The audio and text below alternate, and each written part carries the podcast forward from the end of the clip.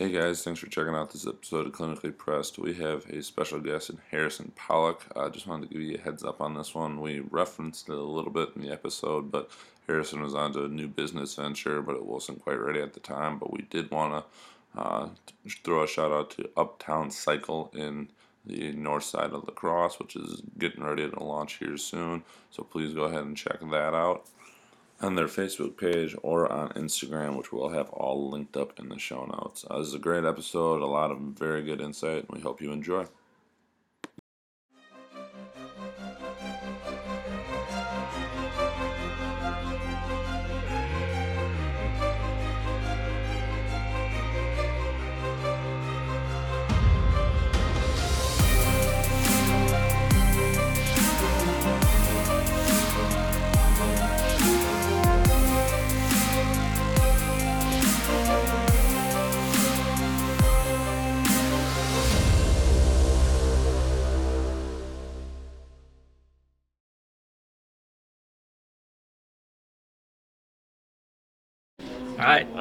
Right. Kick off then.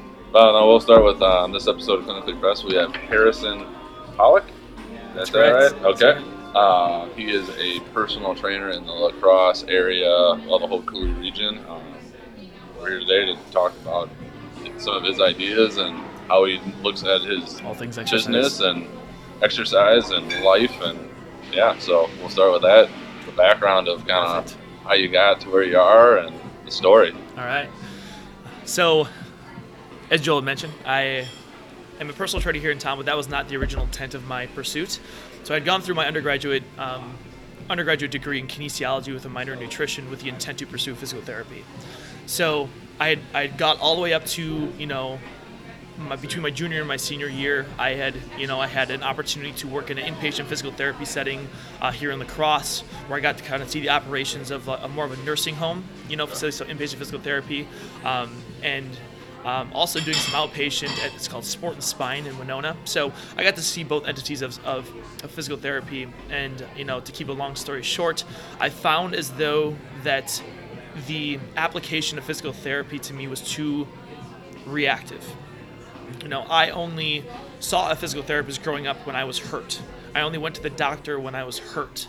And so, you know, the idea of, you know, you know, healthcare being more of a disease care, you know, opportunity, you know, for me, I wanted to take preventative actions and knowing that, you know, what exercise and everything has done for me as far as, you know, educating myself as to, you know, you know, strengthening certain things to prevent myself from getting injured, you know, when I worked in a nursing home, especially, it was you know 80 year olds. You know, you had to drag them to physical therapy. It's not like they had any willingness to go down there.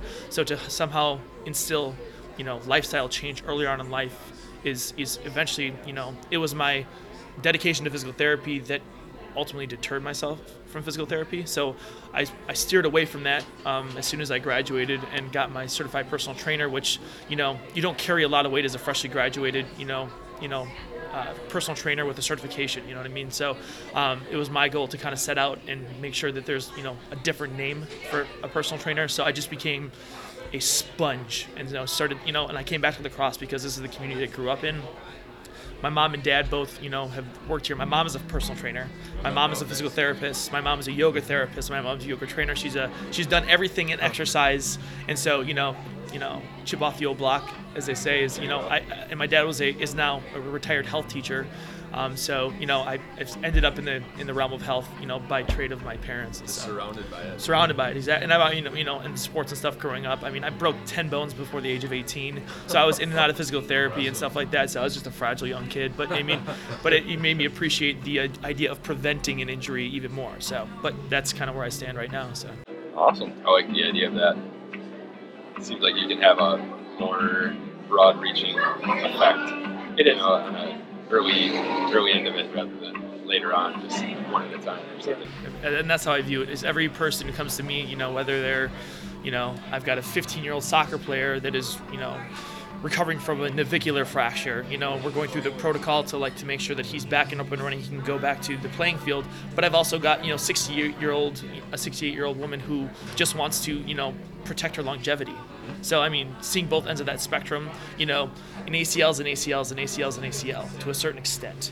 And so for me, I wanted to, you know, getting that that interest across the board is what you know what kind of intrigues me because I get both I get athletes and then I get people, who, you know, the common person who just wants to move better on a day-to-day basis. So At least they want to be there though, as opposed to having to get Exactly. drugged there too. Exactly. And I was I was literally a rehab technician. I, I did chair transfers and transported people kicking and screaming to down to therapy. So yeah. I've got on our athletic training staff quite a bit on that.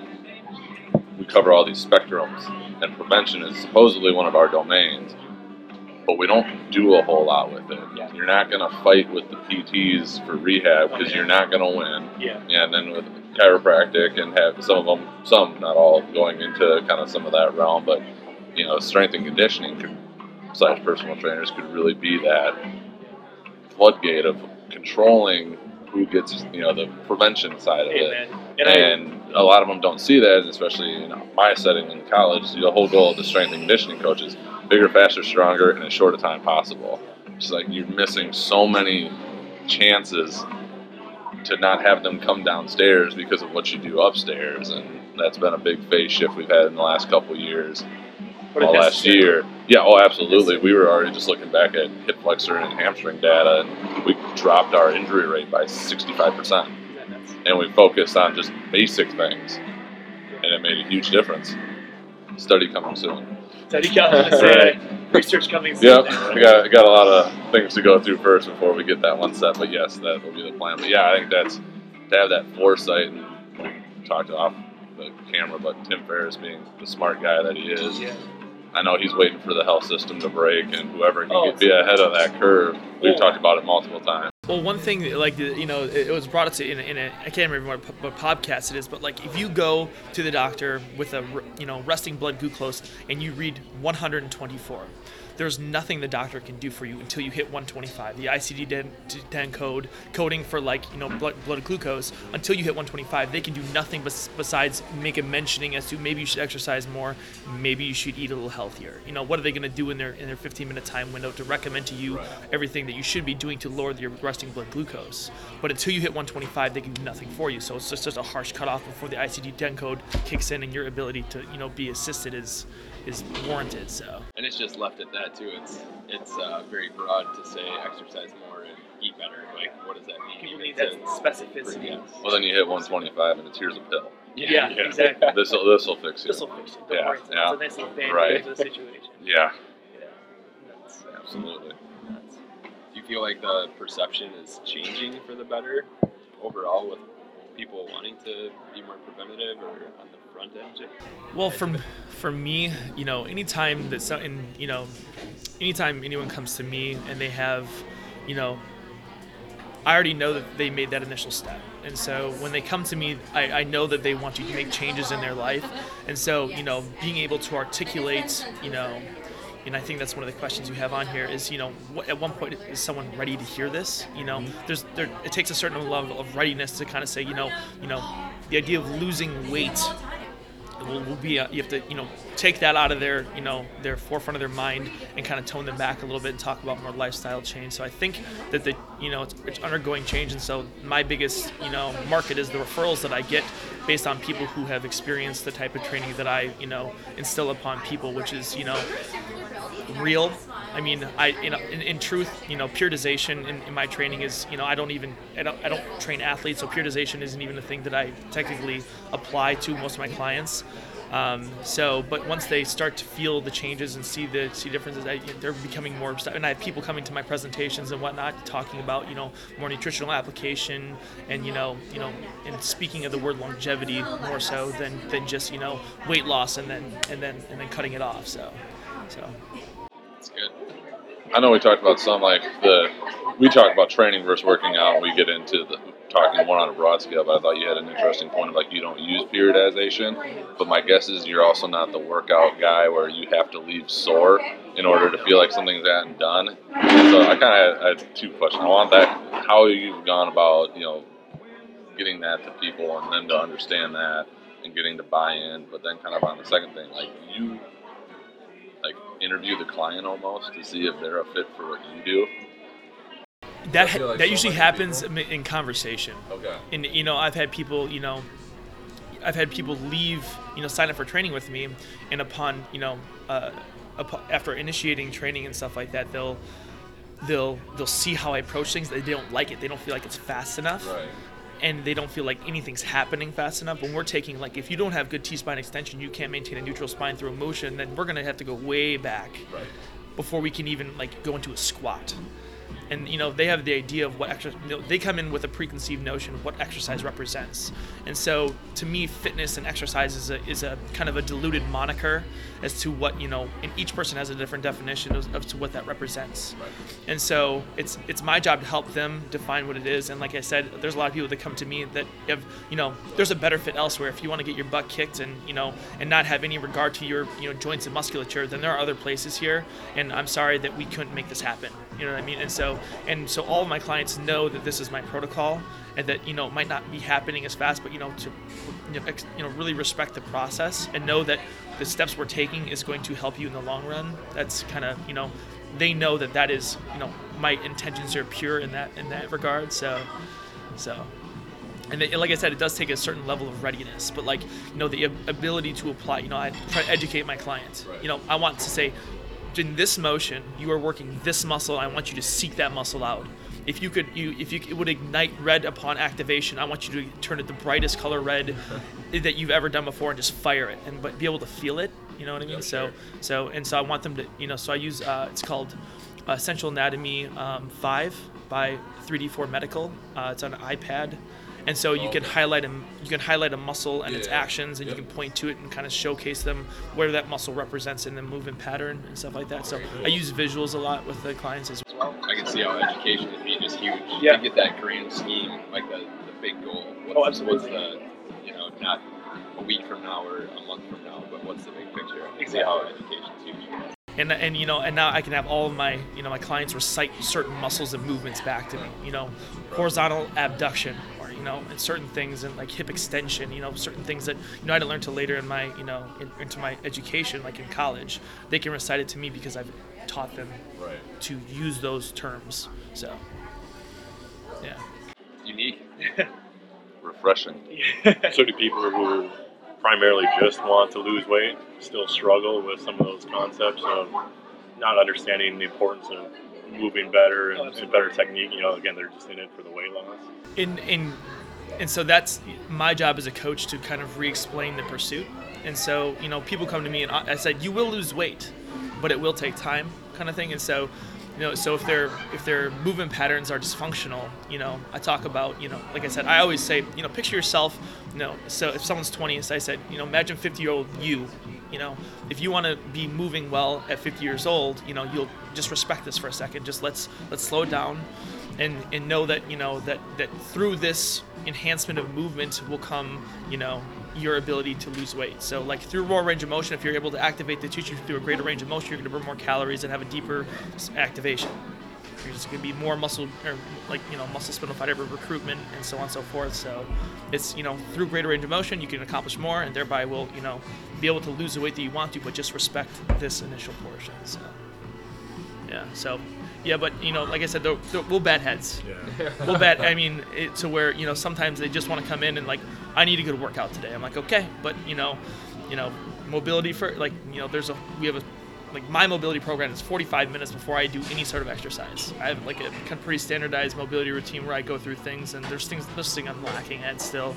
But i mean i go through that and, and obviously there's a little bit expedited since i only have an hour but they do stuff on their own for homework and stuff like that so probably 45 minutes more than a lot of people. Do it a week.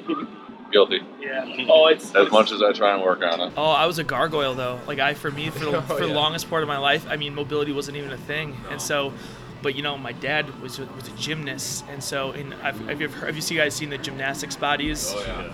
going around? Yeah, to I me, feel terrible. those controlled calisthenics are like so intriguing to me. So I've, I've really committed that. I've actually subscribed to that, and this for me, it's like you know. It's insane. I watched the video clips. I'm like, oh, they're gonna hurt themselves. Oh wait, they're doing it. They're doing it. Yeah, and so like you know, there's there's so many things to me that I'm like you know I'm exploring within the context. I teach yoga as well, Okay. and uh, and so the yoga spectrum. You know, my dream is that you know we live in a world that where we can you know deadlift two times our body weight, but also do you know full thoracic extension, and like have you know good quality movement basis. And you know that's it's either one or the other. Right now you lift heavy or you do yoga kind of thing, and there's you know there's two separate ends of the spectrum, and I'm trying to you know hybridize that idea because I love lifting heavy. I mean, I think one of your questions in here is what's your favorite? I love deadlifts. I love lifting really heavy deadlifts. That's like one of my favorite is like is to do that. But you know, I also like to do yoga. So Do you have your clients deadlift? all, All of them? every single one of my clients has I- a strong posterior chain. So, Yep. Nice. yeah, I think yeah. it's so important Yep. that I think it's an underutilized, but when it is utilized, it can get kind of sketchy. If not obviously not done properly. Right. Well, and for me, like, um, so I have a PVC pipe that I use, and I want people to recognize when they're in a neutral spine. And so, you know, to, like to, to you know proprioceptively be aware of you know you know of a neutral spine. But I have whether they're doing it with kettlebells, a trap bar, or like a barbell. You know, they do a deadlift to some extent. You know, every week, every week with volume. So, so. It's such an applicable movement. I mean, who doesn't pick the crap up off the floor? Exactly, exactly. And, and so, you know, and, and they get excited because, you know, they start progressing through the movement. Like, I had a, um, a uh, pageant, she was, you know, 14 years old, you know, weighs all of 125 pounds. And I had her deadlifting her body weight, you know, to much to her surprise. And you know, after like a couple months, I pointed that kettle to the kettlebell on the first day. I'm like, "You're gonna lift that and just wait," and kind of thing. And she kind of smiled and like batted it away. And then when she did it, I'm like, "Told you, told you." So Do you like the gymnastics bodies program?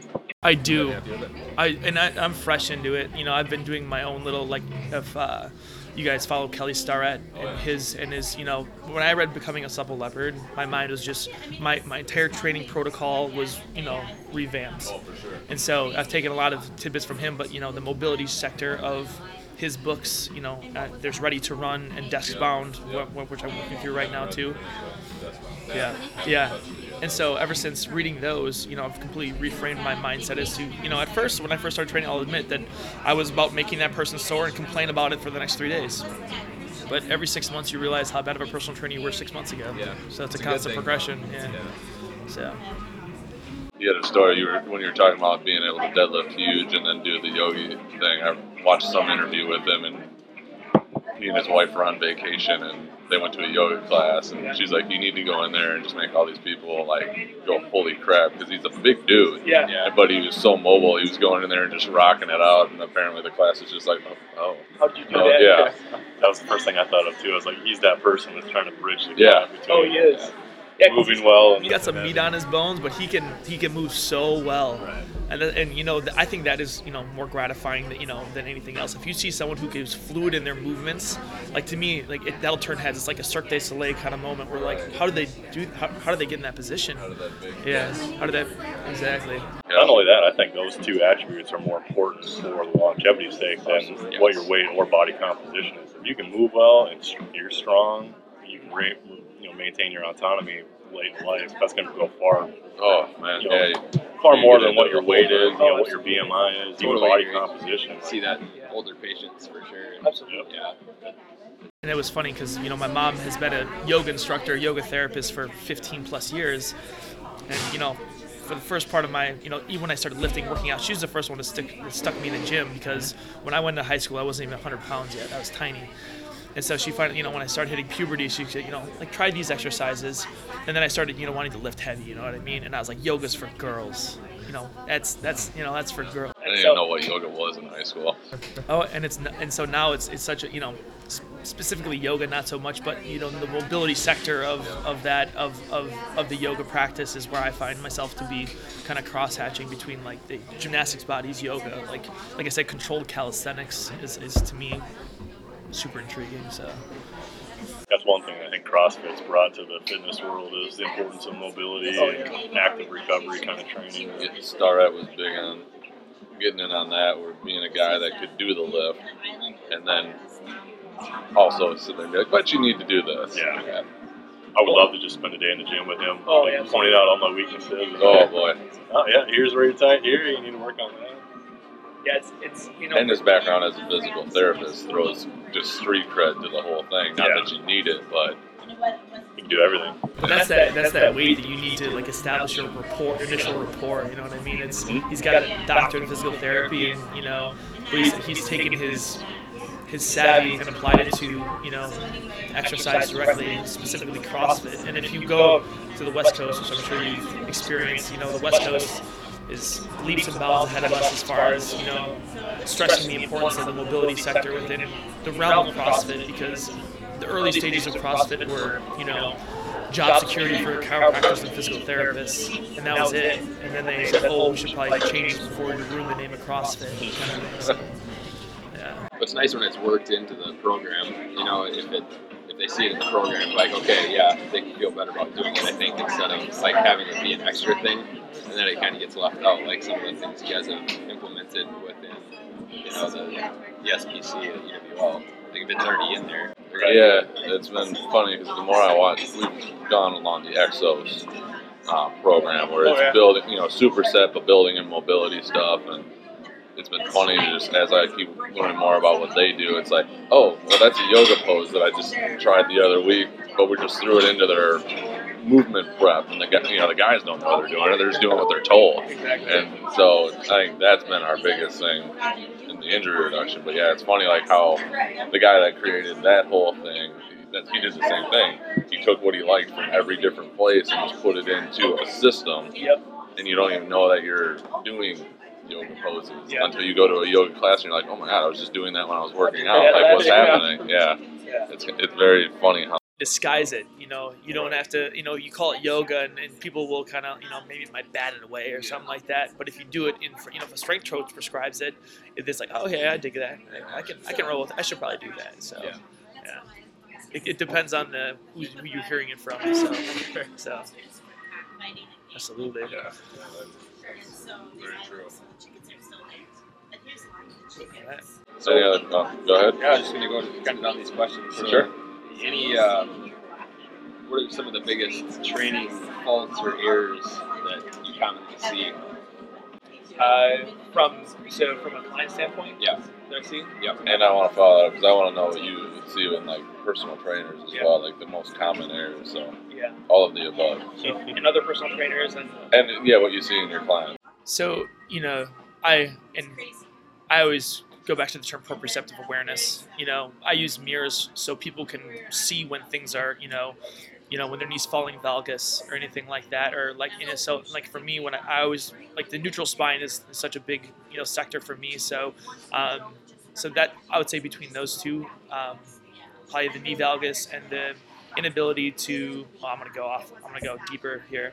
So thoracic spine movement a rotation extension specifically, um, but then ability to maintain a neutral spine. Um, uh, and then, like I said, the knee valgus, and then like I just see like tight hips everywhere I go. Everywhere I go, and so and so you know whether you know, and that's why the, the book Desk Bound to me is so intriguing because it, you know, he gives good verbiage as far as you know how to you know articulate that to an individual. You know why it's important to you know you know, even if you're standing, you're still stationary kind of thing. So it's, it's, it's my mindset. But um, I've, I've really brought a specific focus to, you know, spinal health as of lately, you know, and so my, I know my T-spine has a lot of work. Like my extension, eh, my rotation's much better, but I've been really working on my extension, you know, and so it's, I, I see that in a lot of other people too, especially, you know, given the fact that, you know, a lot of our operating capacity as human beings is done in front of us. You know, whether we're driving or at a desk or you know doing laundry or doing dishes, everything is done in front of us. So we've got that upper cross syndrome, you know, idea where it's closed shoulder, and so reversing that mentality or reversing that you know that posture to every extent that I can. So, so. But as far as as trainers go, and it was for movements specifically. So I work out solely for the reason to escape. I work out at the YMCA. like story. Yeah. I actually hoping you were Yeah. So I work out at the YMCA just so I am a bystander and not you can't come to me for questioning. So my, my, my hour to two two hours at the YMCA is I am you know I'm in my headphones and I'm doing my workout. And so, but obviously, I've kind of got that ever wandering eye that's kind of paying attention to my periphery. And so, uh, the story that Joel's referring to is I, you know, I see the personal trainers and I silently judge. I'll be honest. And so, and so I watch this, you know, and the guy walks into the gym and they have a little, you know, conversation at the front desk, and you can kind of see emotion over like, all right, let's go get our, they, let's go get our, you know, our workout started. So they go over to the squat rack and go right into loaded overhead squats. Right no, into it. n- nothing preceded it. Nothing preceded it, and I'm watching this guy, and I'm, I'm his, the, the, his low back. I'm just waiting for just to crush under the weight of the like, because you, you you know you can tell he has no lat mobility, and he's you know it's dumping into the low. And I'm watching this, and I'm like, and I'm like sweating for him, Yeah. because I, I, I and and so you know I'll see you know you know, the trainers will will adhere to the demands of their client. If the trainer, if the if the client wants to, you know, and so they lose the control based upon what the client has requested, and they think that they have to, you know, the client wants to be sore, I'm going to make him sore.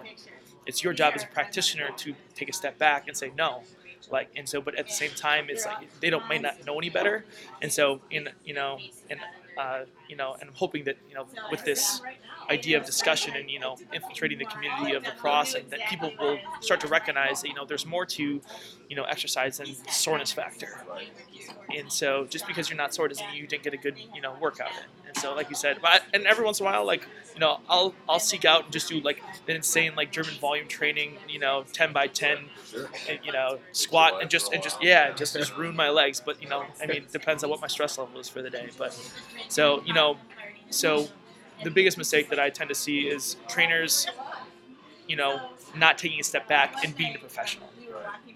You know, stopping the stopping the requests of the client, and just because they're not happy, you know, you have to explain to them why this is the right protocol. So, At the expense of their morals or values. yeah, There's so much out there. Somebody just forwarded me a. I'd seen it, but it was talking about like the unregulated world of strength and conditioning coaches, and it was referencing what happened out at Oregon. Uh, their new strength, new head coach, new strength coach. Well, the strength coach only needed to take like a, I think it said 27 hour. It's a certification through Track and Field Coaches Association, college level, NCAA. Um, but even with that, like it's the same thing, kind of with the NSCA and the CSCS. Like you're supposed to have something related to it, but I feel like you, in terms of your degree, you, you know more of the details. But then it's just To be a college level strength conditioning coach, you just need a certification. right. Well, it's one of two, especially at Division One. It's one of two. They prefer it, but it's No, not. it's not the rule. No, because the guy at Oregon. But he had the he had the tracking, but that's one that they've approved. No, the, the two that they're leaning towards are the Oh, they haven't and the actually- CC, CSCCA are the two that they prefer. Anywho, they're basically the conversation was we're trusting these people with these student athletes, but this is legitimately all they had. Because I know when I was at a former university, the head strength coach, because he was the boy of the the guy of the head coach, he didn't have a certification at all. He's just going off of being like a, for lack of a better word, a meathead, and it just you're right, and it's just scary, and that's where I think you've made such huge strides in what you've done. Because I feel, like, oh, in my mind, I'm being a little judgy here too, but like a lot of personal trainers, like you go and you find whatever certification you want to get, you spend the money, you take the test. Some of the tests you can take as many times as you need to until you pass it. Now all of a sudden I'm a personal trainer, and So- then it's just it's, it's almost scary to a degree, but I don't know how it's your this is this is if I'll use your word judgy, um, but you know, you know, uh, but you know, for me, like I said, you know, the pursuit of mastery. And if you ever listen to Barbell Shrugged, that pursuit of mastery, you know, what's compelling within our our field is the fact that you'll never actually be, you know, the pursuit of mastery is what's compelling because you'll never be, you know, you open up one hormone, ghrelin, that will lead you to a whole separate realm of things. So every single time you open a little door, it opens up to you a whole labyrinth of. You'll never know it all. And to me, that's so compelling. And so, you know, but there are people that, you know, they get their certification, they're a fitness professional. I don't need to learn anymore. I'll take what I know, start applying it, and I am the fitness professional. And, you know, in, in conversations, I've referred to them before as dollar store personal trainers, you know, because their worth is you know their certification, and they've never tried to pursue more. And they've, they've never been intrigued to pursue more. And the you know the the fitness spectrum is, is ever evolving. And if you're not up to date with those things, then you're part, you're behind. So, you know, so for me, it's that that that that evolution. You have to be right in track with it. So, so and I hope that people see that as an you know eventually to have like kind of you know but that's kind of the purpose of the continuing education credits but whether or not they you know look to apply that or if they just like breeze through it and then move on and go back to their old ways whatever For the NSCA, I think you can get half your credits just by getting re-upped in CPR and everything like that, Yeah, where you're not necessarily learning a whole lot. Yes, you're learning CPR; it's very important. I just feel like that should be like flat requirement. Like Right. that's not continuing it. That's like just a. You should just do that. that's a portion of Over time, though, I think Cream's going to kind of rise to the top there. Like Yeah. you said, you get some referrals, and you're going to continue to succeed. Whereas those other ones, I don't think it's sustainable that way over the long term. Yeah. Social media shit. Now you got a whole other animal. But yes, yeah, no, I agree. actually I was sat down with Jordan last night, and you know, my eventual hope is that you know that you know similar to like an athletic trainer or anything like that, that there's a national accredited exam. Like you know, they're like so that you know, because I work hand in hand with you know, you know, I get doctors referrals, and I get you know, I work with Diane. Who's a physical therapist, and we see, you know, eye to eye with all of our, you know, so to have that sort of like trifecta between healthcare professionals, you know, physical therapists, and like personal trainers to somehow eventually sneak our way into, you know, the healthcare system towards a nationally accredited exam that you need like it's going to be pretty rigorous. Like I'd rather like weed out the weed out the bad with a really intense, you know, application style exam and then really, you know, give the the merit to personal trainers that have you know decided to grow with the you know, the industry. So It'd be interesting if they could ever go back to practical. 'Cause I for like the athletic training one, it used to be like you went into a place, you took the written test, but then you had a practical. Like you had to physically demonstrate you knew what you were doing.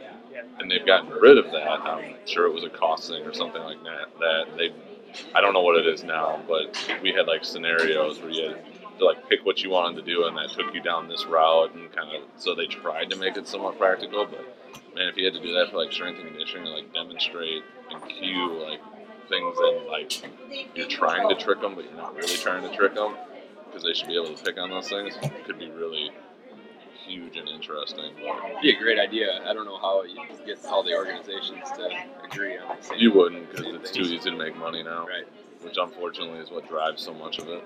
it's every yeah everything's got to be monetized to a certain extent, which is it, the downfall of a lot of I mean not just this industry. I mean everything. So yeah, it's nuts, nuts. Anybody else that you consider to be weeders or follow closely? That, you, know, you mentioned Starrett. Um, so uh, in the realm of uh, the fitness industry, I mean, I follow Eric Cressey very very closely. His his knowledge on the shoulder is, you know, you know, something to aspire towards. Unreal. Like you know, he's just got this unbelievable you know savvy. Um, and then like kind of a common hustle name, Mike Reinold. He's got some good stuff as well. And then I'm trying to think if there's anyone else. Like if, uh, so Kelly Starrett's done some stuff with Jill Miller. You ever heard of the Roll Model? She's got some really interesting. So sh- she, I yeah, the Roll Model. I have that one if you want to. Yeah, so it's and, and she's got some really good insight. Actually, the guys at Barbell Shrugged just did an interview with her. She has some really, some really cool insight. It was like an hour class of like She like that. Deep just tissue release. Deep tissue release. vagus, yeah, very big vagus in yoga. nerve. Yeah. Yeah, and that's literally her class and just the Yep. way she's approached it. Because her whole thing is, well, if you don't like it, don't come. But Yeah. this is what we're gonna do, and Exactly. she's just built herself up. Yeah, it's an interesting episode. Yeah, I thought that she had some really good insight as to you know when she talks about like because I do the suboccipital release with it with my lacrosse balls, and you know and it opens up a whole new realm of rotation once you get the full release, and it's just so when she was talking about that, I was like, oh, right on. I'm, uh, I'm kind of in the right category, so yeah, it's- it's but so I would say. I, I would say, you know, Kelly Starrett, you know, hangs out at the top, and I've got a bunch of other people that I follow, kind of down that down that line, um, and those are more the movements, you know. As, but as far as like business and stuff like that, like I really, you know, Tim Ferriss is, you know, right near the the top of my list. So as far as you know, I know that guy. What a guy. What a guy! great guy.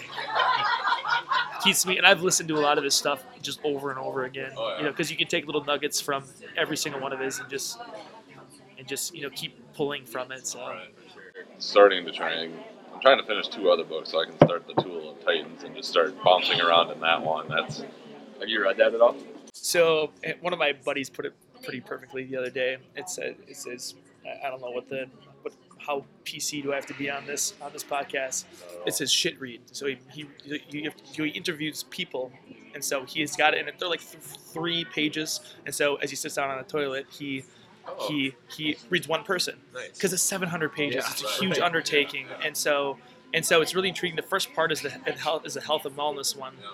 and so you know even if you were to delve into the realm of like you know the uh, ketosis, you know you know a lot of them talk about the effects of ketosis and fasting and stuff like that. Like I had to stop after they mentioned it too many. You know, because I was like, all right, I got to look more into this. And I bought some exogenous ketones and did a, like a couple day fast to just like test it out. And it's it's super interesting because they speak so highly of it but it opens up all these other doors of like you know potential like benefits of different you know you know in like you know cold treatment and heat and cold treatments and the effects of that on recovery and so it's just nuts and so i have to like take a step and it's good because you read three pages you're like i'm gonna think on that for about four days Yeah. i really have to sit back and just digest that for like four days his, his four hour body did that for me. that. Like I take notes out of everything. I like I highlight and I write it down on a note card, so I go back and then I'll put it in and organize all the stuff. Complete nerd type thing, but you just like I took so many notes out of it because it was like this little thing. Like I never thought of that before, and then like you said, it's just like a rabbit hole of like you don't know where to stop after you start reading about some of it. It's just like what is. Because then it was like, oh well, he referenced this. Well, I should go read that book. And then you're three books in in one direction, and you don't know when to like turn back. Because my book like on amazon.com i'm, I'm ready to pull the trigger on like 16 different books that have been mentioned in, in tools of titans Yeah. like just and like i've had to really refer to or like you know resort to uh audiobooks just because you know Yeah. then i don't have to sit down and read it so i'm just in my commutes and stuff like that i can apply myself in that fashion so I go through way more audio than actual reading absolutely time wise. yeah absolutely And the thing you're like a 10 minute commute you know that's a solid two chapters potentially so that's huge yeah I'm up to 1.75 now with, uh, with my speed. I can actually understand it. I've thought about speeding up podcasts. I just don't know if I have like the capacity to focus enough to. I wouldn't be able to do I'm- that. I don't know that I. I'm play pause, the, the play Yeah. pause kind of guy where I'll take a con- if they mention like a concept, I'm like, oh, I'm gonna mar- let that marinate for a little bit. That was good. Just let that sink in. That's why I like reading. Yeah, Just because you could reread it sure. a couple times. Yeah, I, I hit the back 30 seconds Right. quite a bit. Yeah. I've I've you know for me it's if you ever see a lot of the books that I read, it look you know I've, I've absolutely tortured them with highlighters and pens. And I've absolutely you know they're an abomination to the point where I could never resell them because I've marked them up so bad as far as you know what I've you know written little like oh asterisk ooh highlighter like remember this statement kind of thing. So. And that's usually how I approach books. Same thing, you know, it's like because you know, like Kelly Starrett's book are like textbooks. So I've got those marked and flagged like to, to oblivion. So that's pretty nuts. Get your money's worth out of Oh yeah, best dollars I've ever spent right there. That's where I struggle with audiobooks and like Kindle because I really want the library. Oh Yeah. Like that is like that's yeah. I like the hard. I'm old fashioned. Yeah. I've actually started a thing on Amazon. And This is how much of a nerd I am. Like if I read it on Kindle, but I really liked it, or I heard it in an audiobook, I have like I've already read it, but I want to have the physical copy. So I'll go back and look like if I need to just see if I can buy it for like fifty cents Oh, yeah. and throw it on an order. Yeah. That's not nerd. That's that's First easy. world problems. Yeah. Yeah. That's a real human. It's not really yeah, not really stressing me out, but that's kind of where I'm at when it comes to my books. Yeah. That's awesome. That's awesome.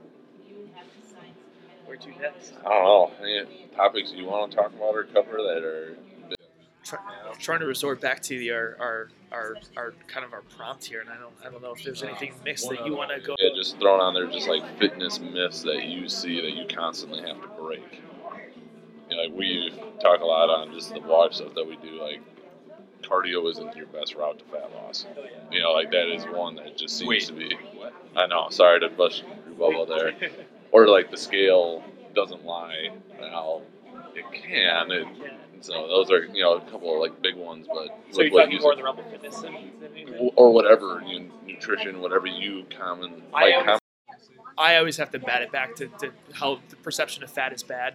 I always have to go back. I have to go back to that every single. You know, I eating fat. Yeah, everyone thinks you know, oh that person's fat. They must you know they must eat too much fat kind of thing. And so the, the body type labeling to coincide with the, the name of the, the macronutrients is, is viewed as bad. And so you know explaining to people that you know in a low fat you know item versus the regular fat item you know the only thing that's you know differentiating the two is the amount of sugar and sugar is going to do more for you so i always have to combat that because they're getting low fat yogurt yo, low fat so on and so forth and so and you know i'll tell them how much fat i eat on a day-to-day basis and it's insane you know it's it's you know uh, like s- like 50 60% of my diet depending on the day is is fat you know it's just you know i eat a, just a ton a ton a ton of fat and so and it's and i've seen the effects you know Right. in college i ate like a college kid it was pasta and hot pockets you know what i mean it was i couldn't afford you know that is our first reference to hot pockets on this. I'm kind of impressed that it Yeah. took this long. Start bringing it up more. Yeah. but it wasn't until you know after college I was like, oh, I should probably start practicing what I preach. And I saw the you know, and I did a you know three years ago I wanted to you know do like a uh, uh, carb depletion cycle like you would do for leading up to a show, and I and I got down to like 2.2.3 percent body fat or something like that. So it was it was it was fun to see your body change, but obviously. Oh yeah, but it was you know, but it was nuts because I was the most irritable person in the entire you know. So, but I mean, just to see I was, I was told that when I lost a bunch of weight one time. Irritable. You're, you're not fun to be around. Yeah. I'm great. What are you talking about? Yeah. Jerk. What do you know? Yeah.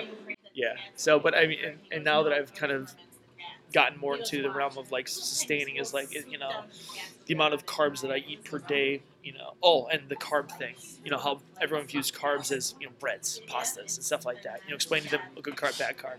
So not necessarily a myth, but like you know they say I guess carbs are bad.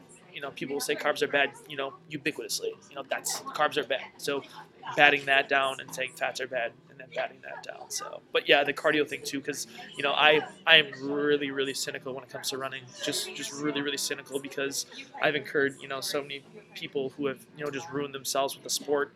And I'll do like you know the running analysis, and you know if I pick out your the pronation of their ankle joint, I'm like we have to fix that before you ever start running again, kind of thing. And then there's the whole like you know corrective exercise protocol to correct that from the heel all the way up to the hips. You know what I mean? So Hogan Galbrick has said that if he were to put have anybody do any movement uh, and injure them, guarantee they're going to be injured. He'd just have them run.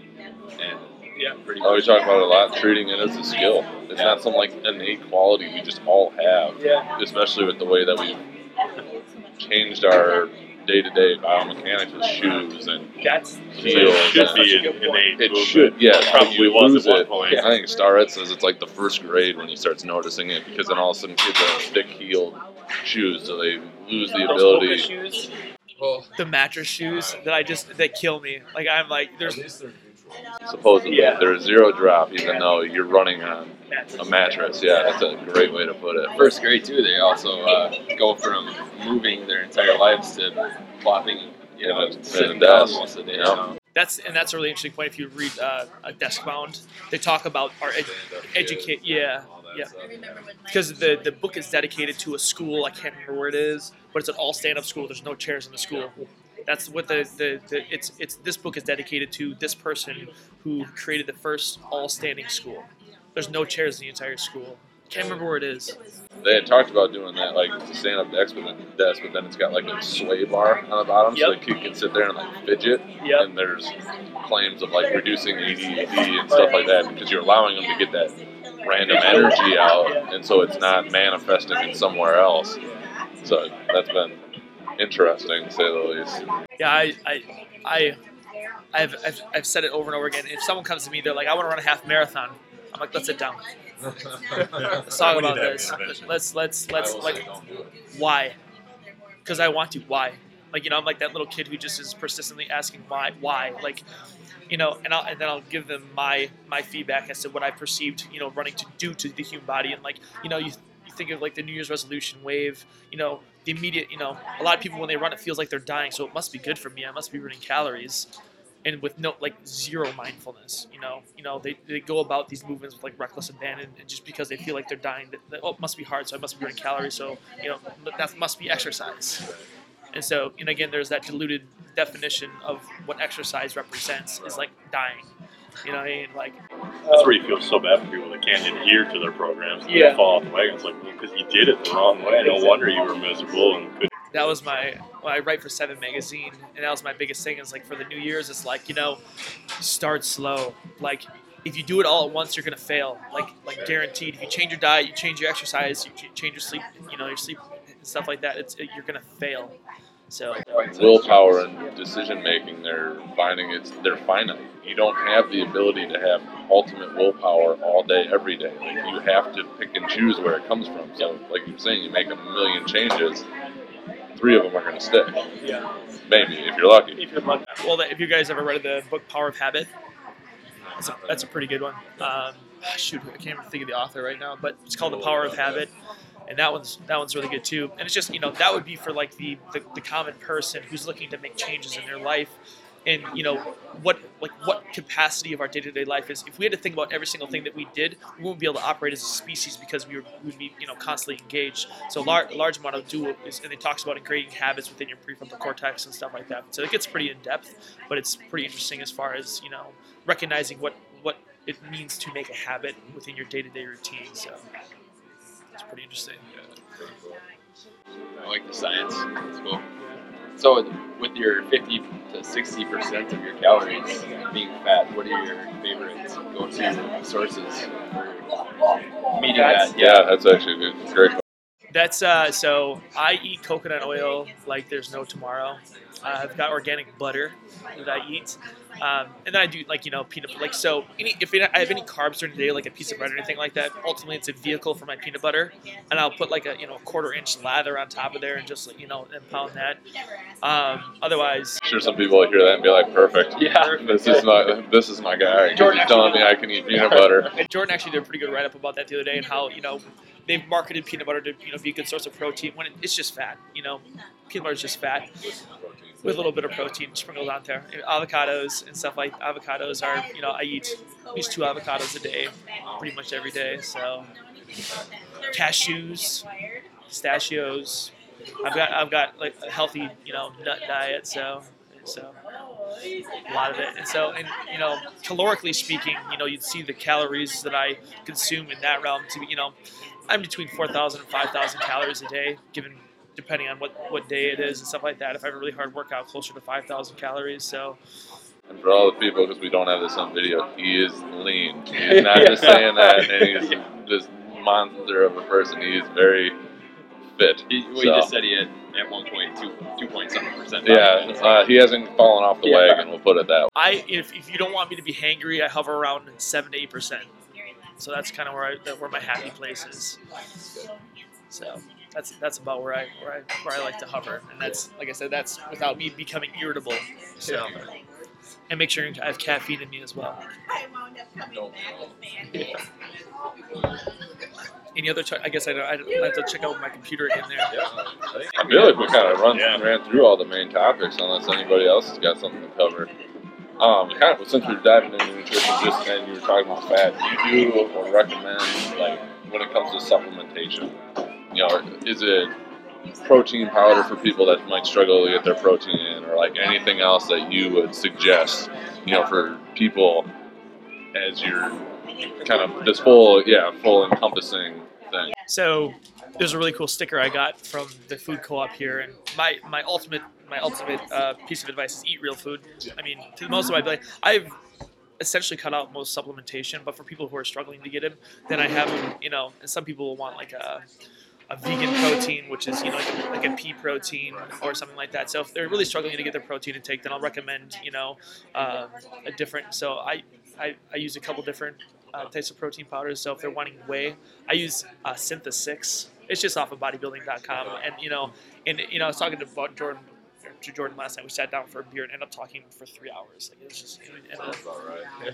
so you know, and there, and to me, there, you know, that proprietary blend that you know sneaks its way into so many different supplements is kind of hard to avoid. You know, but there's a couple good pea proteins out there um, that are that are pretty good if you're looking for a vegetarian option and whatnot. But I, I think uh, protein so protein powders, fish oils, and um, I, those are pretty much the only two that I that I recommend as far on a regular basis. I, I don't I don't do heavy recommendations for supplementation. Like I said, for most situations, I just try to say you know eat real food with a really like so for my business travelers and stuff like that. Like you know it's I try to get them to you know to make healthy decisions on the go, especially you know when their job is to entertain you know other constituents. Right, so sure. it's always it's always tough. So. But in truth, I don't. I try not to recommend too many supplementations unless unless they're really, really, really, really struggling. So I try to teach them or more educate them in their like the Sunday ritual. You guys do like meal prep on Sundays or anything like that? Haven't started working on that or way towards it as we were. So I do this. diving into the whole thing. Yeah, I, I do this massive meal prep on on you know whether it be tuna steaks. I've got a, uh CSA for I've got a, a quarter cow in my freezer, so grass fed beef. I've got a local farmer that I get my eggs and chickens from. So I've got I've got my, a huge freezer full of goodies. But I do like like meal prep on Sundays where I literally have my entire you know partitioned out to you know day by day, which is you know just you ever seen those six pack fitness bags kind of thing? They, so I've got the six one that's got the mm-hmm. six compartments, and I, I eat that every day. So, and, and the, my fridge is stupid packed on Sunday. Like it's it's kind of annoying, but it's but yeah, I've and I've you know it's fun for me because I I dabble with different you know recipes and stuff like that. You know, it's hard. It's sometimes hard to make healthy food taste good. You know, so I've had to find different ways to do so, and I've really cut out dairy, But when you can slather peanut butter on it. peanut butter or that or- organic butter you've been talking about, when you can put that on it, that makes Hummus. I forgot hummus. I eat hummus like there's no tomorrow. I eat a ton, a ton of hummus. So that, that would be another another realm that I would that did sneak into garbanzo beans, chickpeas, whatever. So yeah, absolutely. Make your own or just buy it? Depends on my time, whatever time constraints. Uh, it kind of, uh, I I mean, I'm, and then I just get caught up with sodium content more than anything. So, but I mean, I'm usually under the 2,300 milligrams per day to the best of my ability. So, so don't get too too bloated. Absolutely. going to the, We- fi- yeah. the final ones. Kind of hit the book Good. recommendations. Um, Nah, you he's still got his other one sitting. Yeah. oh yeah. Oh, I've got a couple What- passages. Yeah. Let's Uh, go with the book recommendation slash words So- of wisdom. Uh, so the I'm going to read a passage from "Start with Why" by Simon Sinek, and the subtext is how to how great leaders inspire everyone to take action. And so uh, on page 65, he talks about uh, the name of the ti- or the name of the chapter is clarity, discipline, and consistency. And so the paragraph is called Clarity of Why. It says, It all starts with clarity. You have to know why you do what you do. If people don't buy what you do, they buy why you do it. So it follows that if you don't know why you do what you do, how will anyone else? And I kind of go go along the lines of, of, of having, you know, having that being the foundation of how you know because i'm very passionate about my my work and so why i do it is i ultimately want to see my clients succeed you know and, and so i think that people can sense that and see the good that you know my intentions are to make them you know flourish as an individual so that they're moving well you know years and years down the road. So and so i, I like that little nugget of there. Otherwise i've got uh, the book grit by angela duckworth. And there's a, a small passage on page 137 um, it says first know the science. Each of the basic requirements of deliberate practice is uh, unremarkable. A clearly defined stretch goal full concentration and effort immediate and informative feedback repetition with reflection and refinement. So I, I like i apply i try to apply that with you know that's why when i was talking about the podcast i stop it and i'm like i just like i revel in it for a second. I'm like yeah that's a good point. I'm gonna i'm gonna really i'm gonna really just you know digest that for a second. So Let sink in. yeah, let's sink in I feel like it just like comes in, and then I have to hear it like three other ways, and then it finally sticks. well what i'll end up doing is i'll listen to a podcast i'll listen to it three times before i move on to another podcast So I listen to it once, and I just listen to it all the way through. I listen to it another time, and I have a notebook near me, and then you know, then I'll give it a week break after digesting the notes that I took, and I listen to it again, and then and then listen to it at, based upon the interpretation, and so see if anything, you know, I take any other notes. If you watch a movie like ten years later, you'll pick up on different things. Sure. Same concept I kind of apply to a podcast, and I'll listen to it later, and it's you know, it's like, oh, I missed that. Like that's a good point. So, That makes sense. I like that. so Probably own that material by the third time too. that's right, and that's and it's funny because you know I, I don't know if you guys ever if you ever leave a podcast and, and there's so much that you could have taken from that that you that like you know for me even a book it's like you know I'll read all the books that I have again at some point in time. But there's so much to be extracted from that hour presentation or whatever that it's you know it's uh, I have to listen to it more than once. And so and I'm I'm extremely OCD like that where if there's anything left untouched I feel like I, I shorted myself the experience of of the podcast or the book or whatever it is. So. Yeah, Get more out of it then. yeah, Very absolutely. thorough. And I try to be. You know, and podcasting was something I just you know started you know maybe a year and a half ago. Mm-hmm. And I just fell in love. I'm like, you know, I don't, even, I, I don't even know what's on the radio anymore. I'm, I- and I, and I think this is part of adulting. I'm not sure what, but I, I couldn't tell you who the you know the most popular artists are right now, what the most popular songs are, because I have you know podcasts on in my podcasts and or you know NPR on in my car. So that's and that's it. There you go.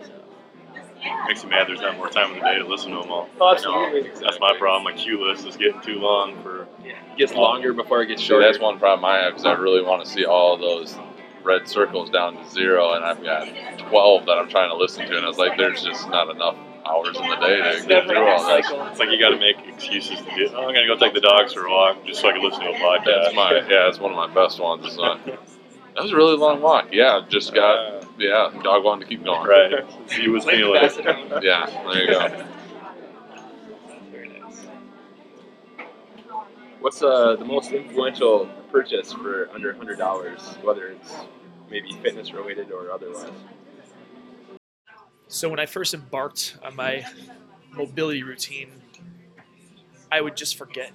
I would just, I would just, you know, space it. I wouldn't, I wouldn't think of it. So, um, and that was kind of at the in the beginning stages of my yoga practice. So I bought in the same day. I bought two practice lacrosse balls, a six foot piece of PVC PVC pipe, and a yoga mat. And I leave it out in the same place, and I walk by it every single day. So it's a it's a blatant notification. You have to do that. So and now it's you know it's part of my day to day routine. So the yoga mat, you know, it's just a cheap one at first. So I've upgraded since then. But the yoga mat, I leave it all all the time.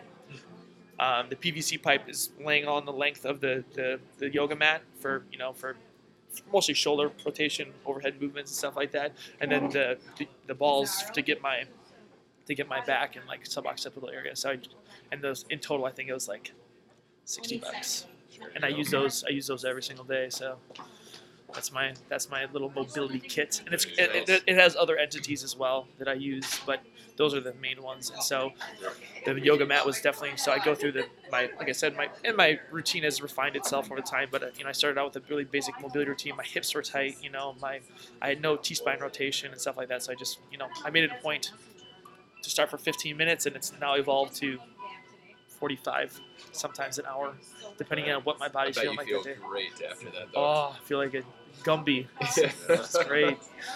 I love it. Be a good insight. Yeah, we'll have Take to through the- we'll the hit you up for that. Yeah. Oh, the before and afters is crazy. You know, as I, you know, if I if I go through my initial range of motion, go through the whole thing, I you know do like a re- check and recheck kind of thing, and I go back to the same movement pattern, and it's just you know it's you know for me to if you'd have seen me two years ago to try to touch my toes, you would have laughed openly, and I would have accepted it as you know, like I said, I was a gargoyle, I was made of stone. There's like I had no fluidity to my movement at all. You know, if you ever heard of Ido Portal, Yeah, I love watching. him. unreal. Like I, I can I can watch his stuff all day and just you know, and that's kind of what led me to the gymnastics bodies and stuff like that. Because Ido Portal is just an amazing movement practitioner. So I, you know, I, I aspire to be like him, he's just so fluid in all things, but strong. So He's got a. He's been interviewed a couple times on London Real. Yep. So if you haven't checked those out, they're worth checking out. What is something that you believe that others may not? And it doesn't have to be health and fitness. It could be whatever you want it to be.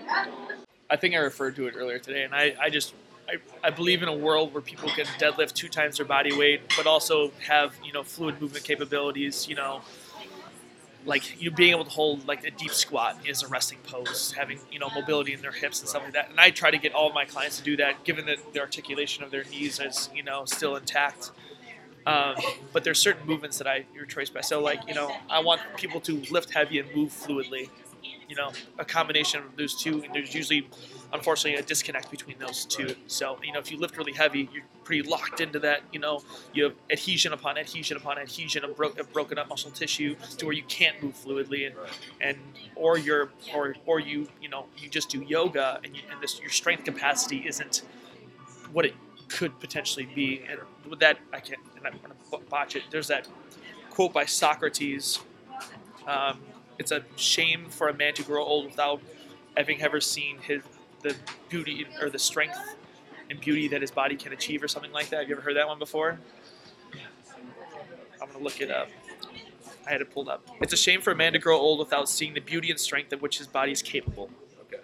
Yeah, no. and I use that as kind of a you know I hold that to a high regard because you know I want to see people's bodies evolve. I want to see my body evolve. And, You know, Sure. I use that kind of interchangeably. I like that quote. Even even uh, applied to like just applying themselves to whatever they're doing, like reaching their full potential. Because I feel like not everybody does at all. Oh yeah. And it would be good if people did. That's that readiness too, because I mean, there's you know people are extremely good at making excuses, and I'm kind of an extreme cynic, and people are you know crutching on their ancestry and their bad genetics to say that they can't lose weight. I'm really a cynic to kind of say you just haven't applied yourself yet.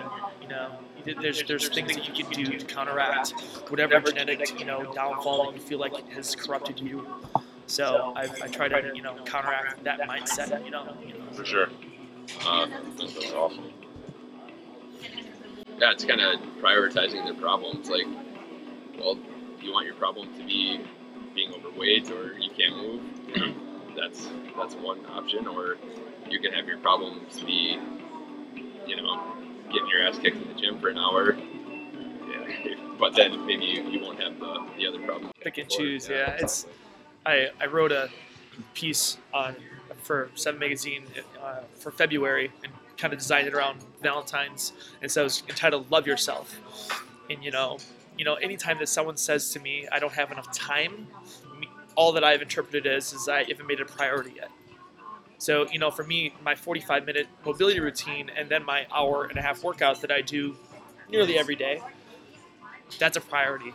That's something I do every single day. That's for clarity of mind and, and for you know, you know your ability to handle stress too. I mean, for me, it's such mm-hmm. a stress reduction. Reduction, you know, you know, I, I, I, I view it as a necessity, Right. like eating and drinking. You know, it's it's you know, it's my my movement that I do each day is. It's part of my. It's, I have it sectioned out in my day, like it's there, and it's dude. Like you will not skip this, like no matter what, hell or high water. Need more of that. Great. Yeah, absolutely. and it's funny because you know when I would leave Studio 16, I would you know they start asking me like why why are you leaving like why where are you going why can't you just work out here and you know for me my that's my meditation Yeah. that is my meditation when I when I leave you know my headphones are on you know tuned in world out kind of thing and I'm zoned in for you know hour and a half two hours so What's on your headphones? for warm up podcast. So 45 minutes is a, is mobility with a podcast, whatever that one is for the day. Um, and then as soon as I, it's whatever that mood is. And you know, I could really insult people with what I listen to during my workouts. To tell you the truth, it's I mean sometimes it's really heavy rock, and sometimes it's you know classic hip hop like dubs, whatever that is today. It's really loud and really heavy. Yeah, it's you know it's not like I'm listening to you know Mozart or anything like that. It's you know when I when I deadlift heavy, I need something to you know. I'm sure you've read the studies as to the psychological and physical benefits of you know of sound. Oh, and- yeah. I can't remember this. There was that study that you know where they fired up. You know they had people like go 10% above their max one rep max for their bench press, and they fired a blank off right behind their head. And like like all of them were able. You know they talk about like these big deep. Yeah. Yeah. Yeah. So that, that's your training secret, then, Yeah. right? Firing off then we release a wild bear. Yeah, you have to finish 10 reps at this weight before you get out of the gym. Yeah. So, yeah, I've, I I hold my workouts to a very high regard. That's my me time. That's me being selfish. Yeah, absolutely. And you know, I fell into a trap early on in my training is I wanted to be busy. I wanted to make money. I wanted to just, you know, volume, volume, volume. How many people can I see in a day? And there was a two month period about a year and a half into my training, which I accomplished it. You know, I was training 58 hours a week, 58 hours of clients a week. I hadn't worked out in two months. I was programming, I was working and sleeping when I could, kind of thing. But I there's and then I've you know, and this isn't was in a Tim Ferriss podcast, and he you know as, as I've gotten older, I've I've redefined luxury, and luxury to me is feeling unrushed. And so that that has really resonated with me because you know now like I like you know for me at first it was just work work work work work work work, and I had no time to progress, to read, to apply, and now you know you know I've toned down my training significantly, but the quality of what I'm able to apply to my my uh, clients is you know leaps and bounds more, and I and I don't feeling unrushed. You know, Right. in three I have a three hour pocket in the middle of my day where I can work out, eat comfortably, and read every single day. Every single day. That's very cool. Yeah. Which I've created for myself, though. I mean, that's something I had to, you know, I had to get rid of certain clients to kind of, you know, I said, this is me. This is this is this is nothing that you did. You know, uh, this is just what I need to do for myself. So. Well, it probably prevents burnout at a certain pace. You probably can't sustain 58 hours. And I've, I think I've definitely hit burnout. I'm, I'm actually fairly convinced that I, you know, hit that point where I was, it was just exhaustion and I, like, you know, you know, just cognitive cloudiness. Couldn't think, couldn't articulate. Like I would, I would have that that moment where I couldn't think of a word or a name like all the time, and I was, you know, drinking eight cups of coffee a day, like just like you know, running on fumes. And I was like, no, this isn't health. This isn't health. So.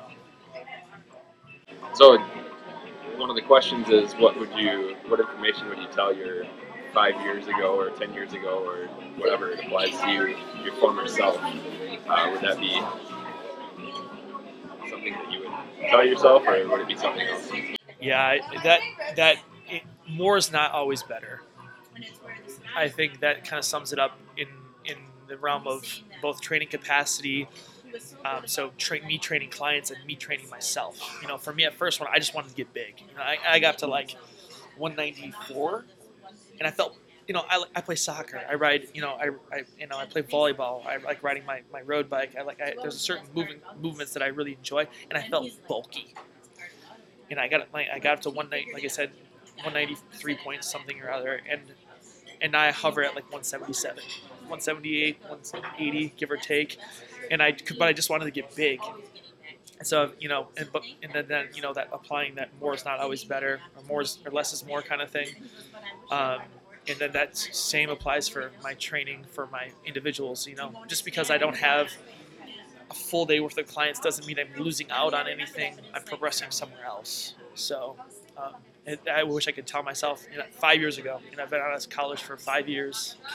This May, and you know, if I could go back to my you know my first year self into the training world, you know, tone it back. You know, give yourself the you time that you need. So mentally and physically, it's it's only going to benefit you in the long run. So Nice. Get them all? Yeah, I think that I think we pretty much hit everything. So, kind of in closing, we're, we're gonna anything you want to plug, or where can people find you if they want to learn more about you? So um, you can find me online on Facebook. It's it's just Harrison Pollock, personal trainer, nutrition coach, and I try to interact with people on a regular basis and give like you know little bits of insight. It's not anything. It's not like you know, you know, burn today, better tomorrow. Anything like you know, it's not like cliches. I try to avoid the cliches to the best of my ability. Actually, write you know some insight as to you know what the current research is and what I'm looking into, and you know giving my feedback on certain things to the point where it's it's you know I you know I try to keep it engaging and you know minimally intrusive as like the cliche fitness professional.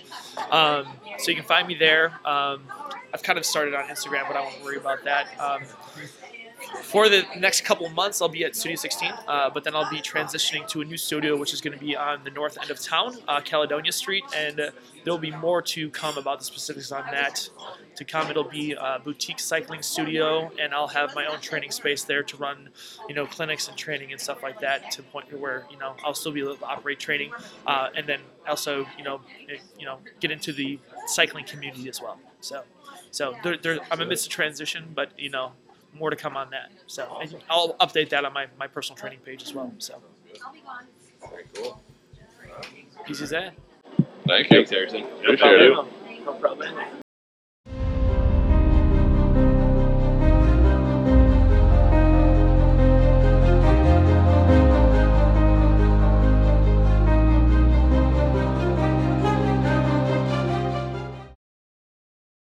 Thank you for checking out this episode of Clinically Pressed.